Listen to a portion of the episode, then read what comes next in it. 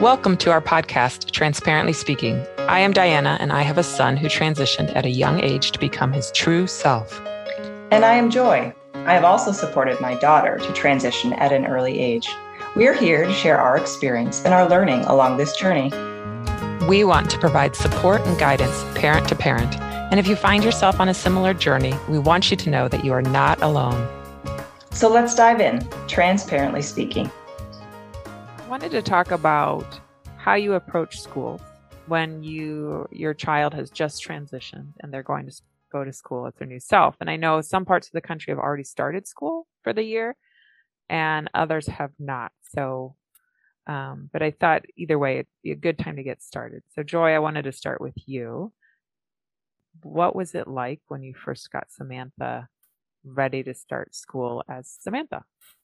Yeah, I remember this being a really stressful set of events in terms of preparing for this because um, it was just over the summer and sort of uh, the prior year she was wrapping up her 4k program and in the spring it was like the last couple weeks we had allowed her to wear dresses to school um, and really start sort of showing up as her as her true self and we continued that journey throughout the summer. And I knew I wanted to make sure to set her up for success in the fall, where she was going to be starting her kindergarten program.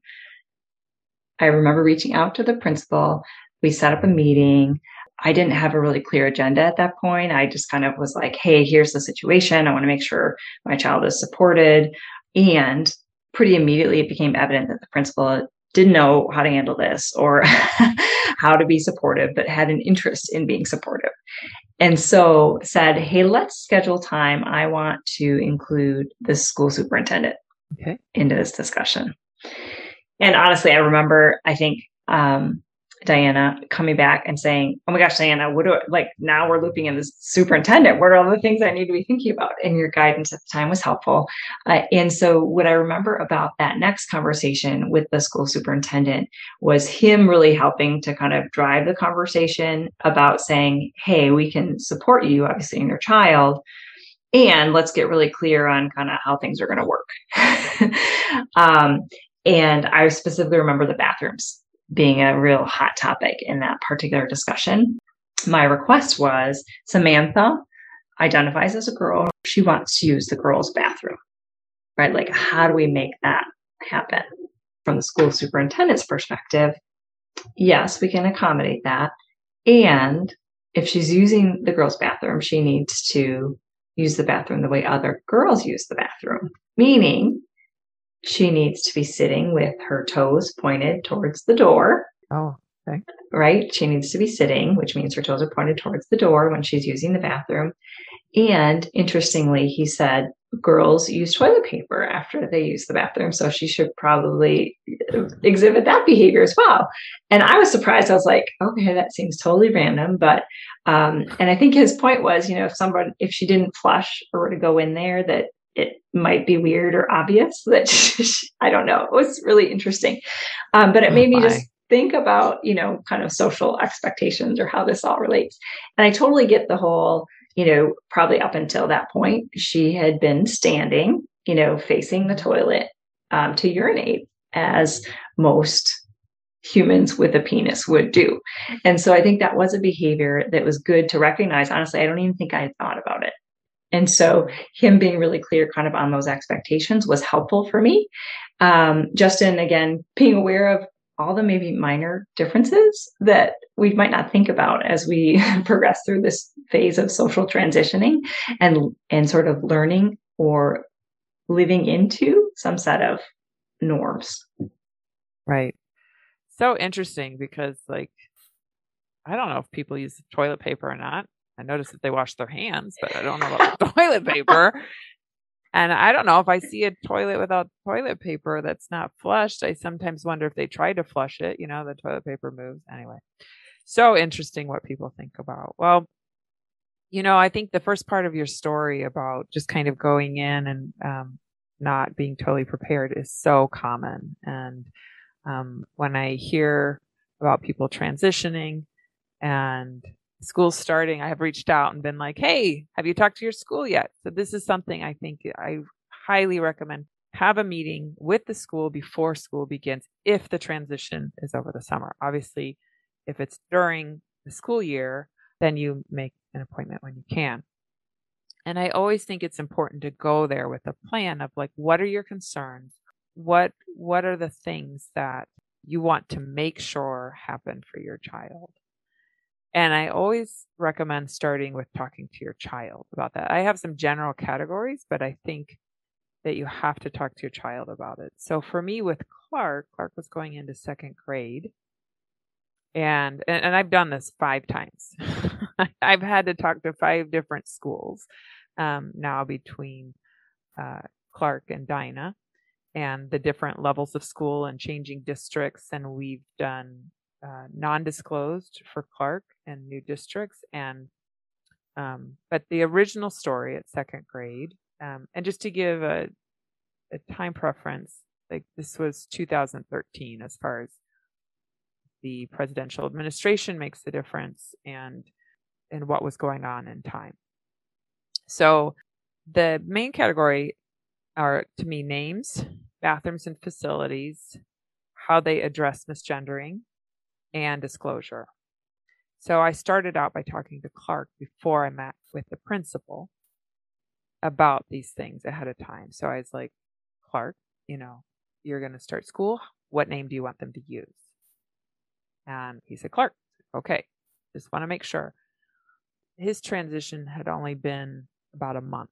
So I said, and what pronouns do you want them to use at school? He, him, his. Okay. Like, because I said, I'm going to talk to the principal.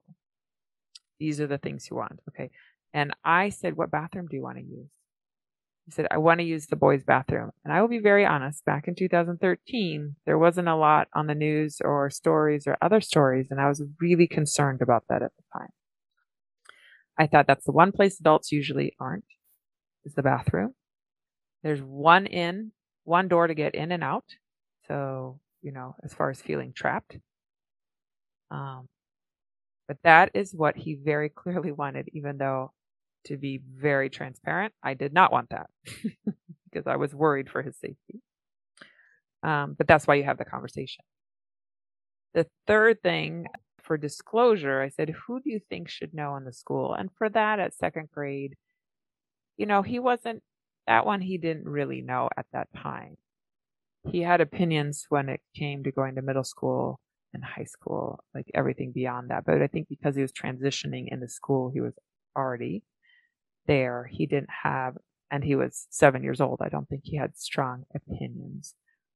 Yeah. You know what's interesting about that, Diana, is I think in my journey, I wasn't, you know, at this point of feeling like I'm yet partnering with my child. So, in terms right. of understanding what Samantha wanted, or I felt like I was still really driving the ship.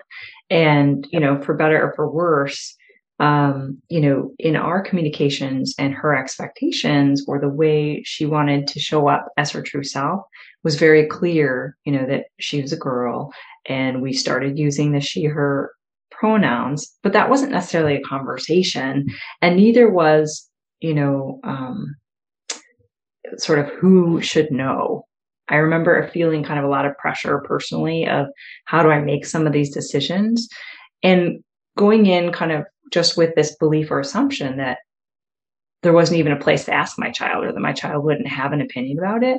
And so I think that's really interesting and really helpful. I think for a lot of parents, it probably does make a ton of sense to engage with your child and ask right. what they want and start engaging them building their own competence around the space and building right. their own space for boundaries and learning to define for themselves and advocate for themselves what they want. Right.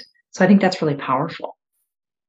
I think so. And I think it's real common, you know, not to talk to the child about it, especially the younger they are, um, with that thought of, you know, well, they know and it's our responsibility to know the world and things like that. But I've always felt that they they have an experience in the world that they know about. And yes, I know more, but I that's where I think their input because I don't know the world through their eyes. Mm-hmm. that I always encourage parents, and I, I and I do find like um, many parents may not even consider it or think about it because they just want to protect. They just want to be in a bubble. But I also approached it as one day I will not be leading the ship. I will not be the one advocating. I will not be the one disclosing. I will not be the one walking in. That he will. So I wanted him to be part of the process in some way. I didn't want him coming to the meeting. I didn't want him hearing everything. Um, because I didn't know what would be heard. Ended up nothing bad, but I didn't know what would be heard. Right. Or what and, would be discussed even. Yes, exactly.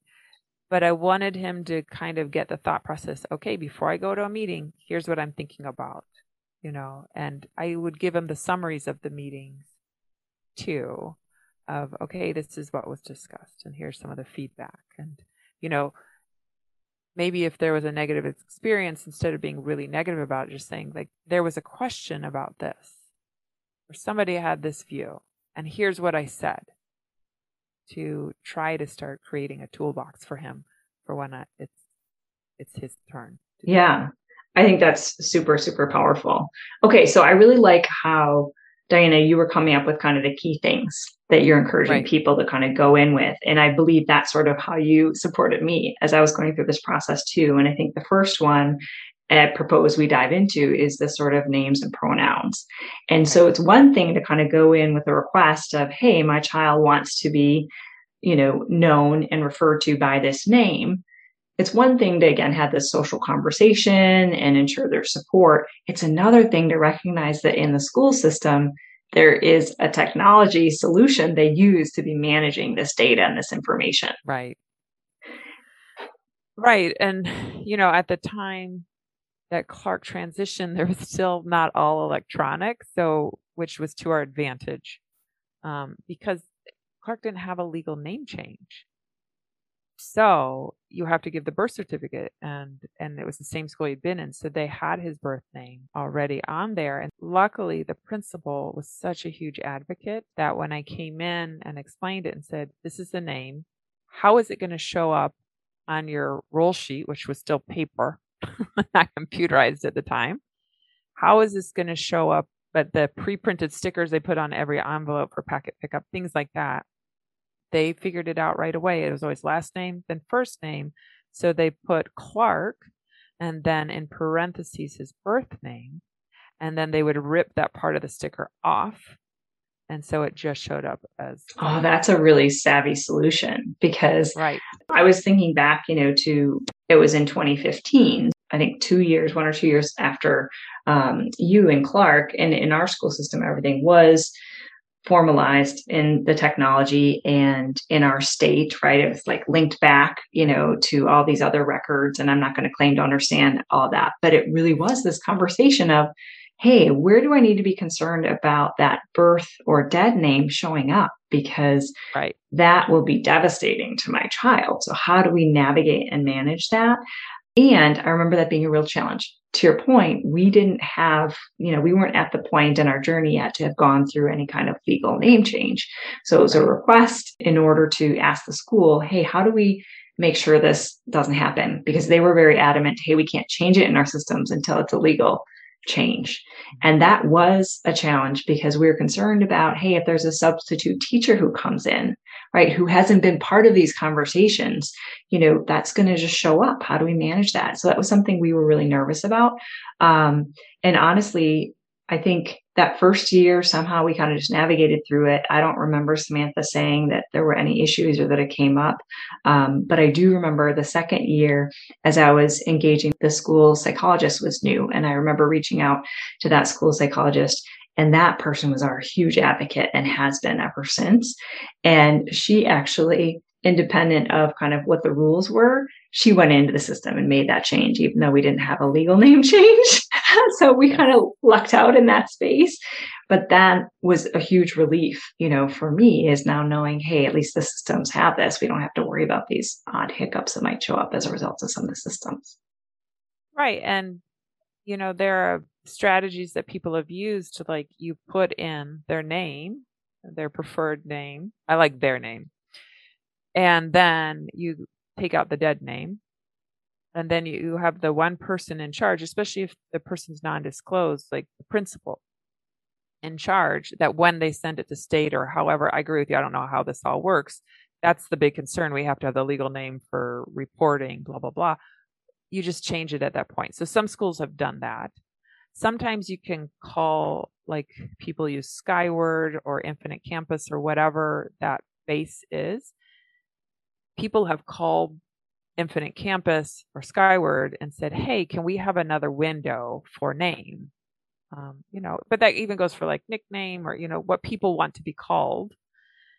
And then it's just a coding issue that you print up your rosters, you print up like what is shown, you code that name that people use.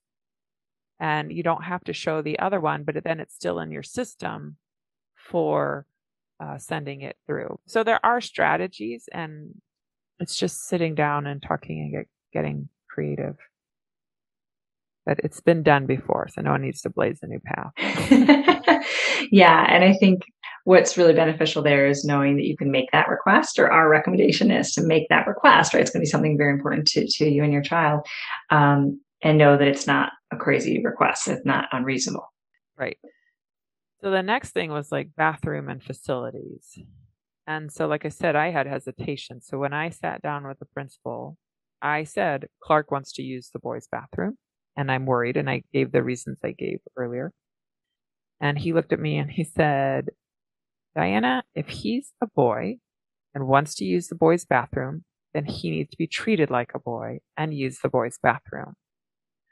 So that was really refreshing. And then he added on, a safety measure known for everybody is like when you're talking to children about predators, having a buddy system. So things are less likely to happen if there's somebody else there to witness.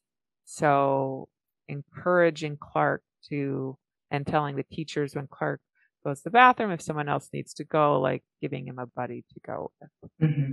Because sometimes they don't want kids to go to the bathroom together. They're worried about shenanigans. Right but that was really good advice.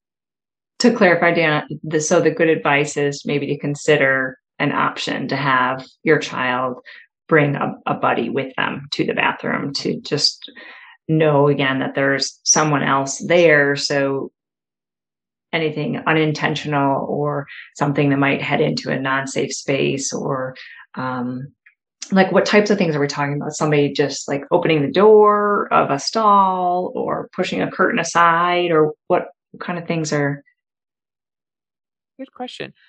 Um they were even saying like kids teasing picking on each other um you know any kind of physical stuff. It's less likely to happen with witnesses around. Mm-hmm.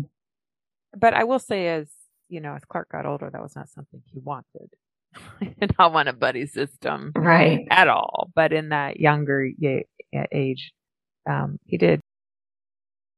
The other thing i think is important to know about bathrooms and facilities is what do they look like? Do they have doors on them? How many stalls are there?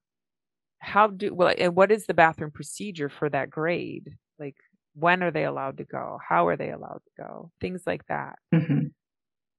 Um, I think when you also mentioned facilities, I think immediately of a concern that popped into my head well before it became a real concern or any version of reality is the concept of locker rooms.